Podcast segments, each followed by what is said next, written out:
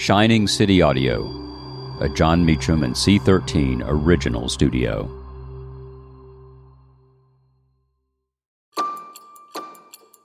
On May 20th, 1940, the first prisoners arrive at Auschwitz Birkenau, the Nazi death camp. I'm Jon Meacham, and this is Reflections of History.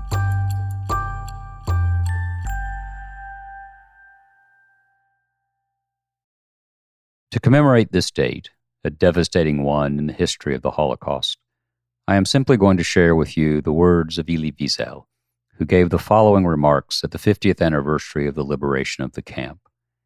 In contemplating them, may we join with Wiesel in the resolution, Never again. Here he is. Here, heaven and earth are on fire. I speak to you as a man who, fifty years and nine days ago, had no name, no hope, no future, and was known only by his number, A7713. I speak as a Jew who has seen what humanity has done to itself by trying to exterminate an entire people and inflict suffering and humiliation and death on so many others. In this place of darkness and malediction, we can but stand in awe and remember its stateless, faceless, and nameless victims. Close your eyes and look. Endless nocturnal processions are converging here, and here it is always night. Here, heaven and earth are on fire. Close your eyes and listen. Listen to the silent screams of terrified mothers, the prayers of anguished old men and women. Listen to the tears of children, Jewish children, a beautiful little girl among them with golden hair, whose vulnerable tenderness has never left me. Look and listen as they quietly walk towards dark flames so gigantic that the planet itself seemed in danger. All these men and women and children came from everywhere, a gathering of exiles drawn by death. In this kingdom of darkness, there were many people, people who came from all the occupied lands of Europe. And then there were the gypsies and the Poles and the Czechs. It is true that not all the victims were Jews, but all the Jews were victims. Now, as then, we ask the question of all questions What was the meaning of what was so routinely going on in this kingdom of eternal night?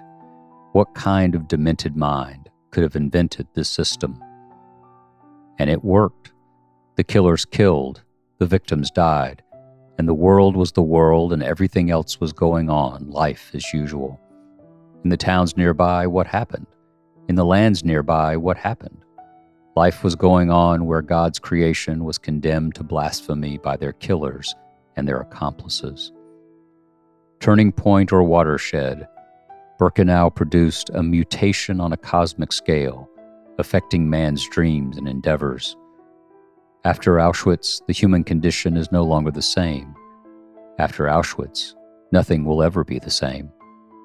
As we remember the solitude and the pain of its victims, let us declare this day marks our commitment to commemorate their death, not to celebrate our own victory over death. As we reflect upon the past, we must address ourselves to the present and the future. In the name of all that is sacred in memory, let us stop the bloodshed in Bosnia, Rwanda, and Chechnya, the vicious and ruthless terror attacks against Jews in the Holy Land, let us reject and oppose more effectively religious fanaticism and racial hate. And may I add a humble Amen. So be it. Thank you for listening to Reflections of History, a creation of Shining City Audio, a C13 Originals and Jon Meacham studio.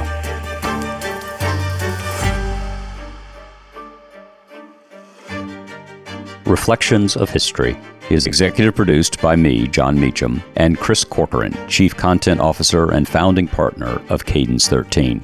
Production and editing led by Lloyd Lockridge and Chris Basil. Production assistance and operations by Paige Heimson, Andy Jaskowitz, Adam Macias, and Kelly Rafferty.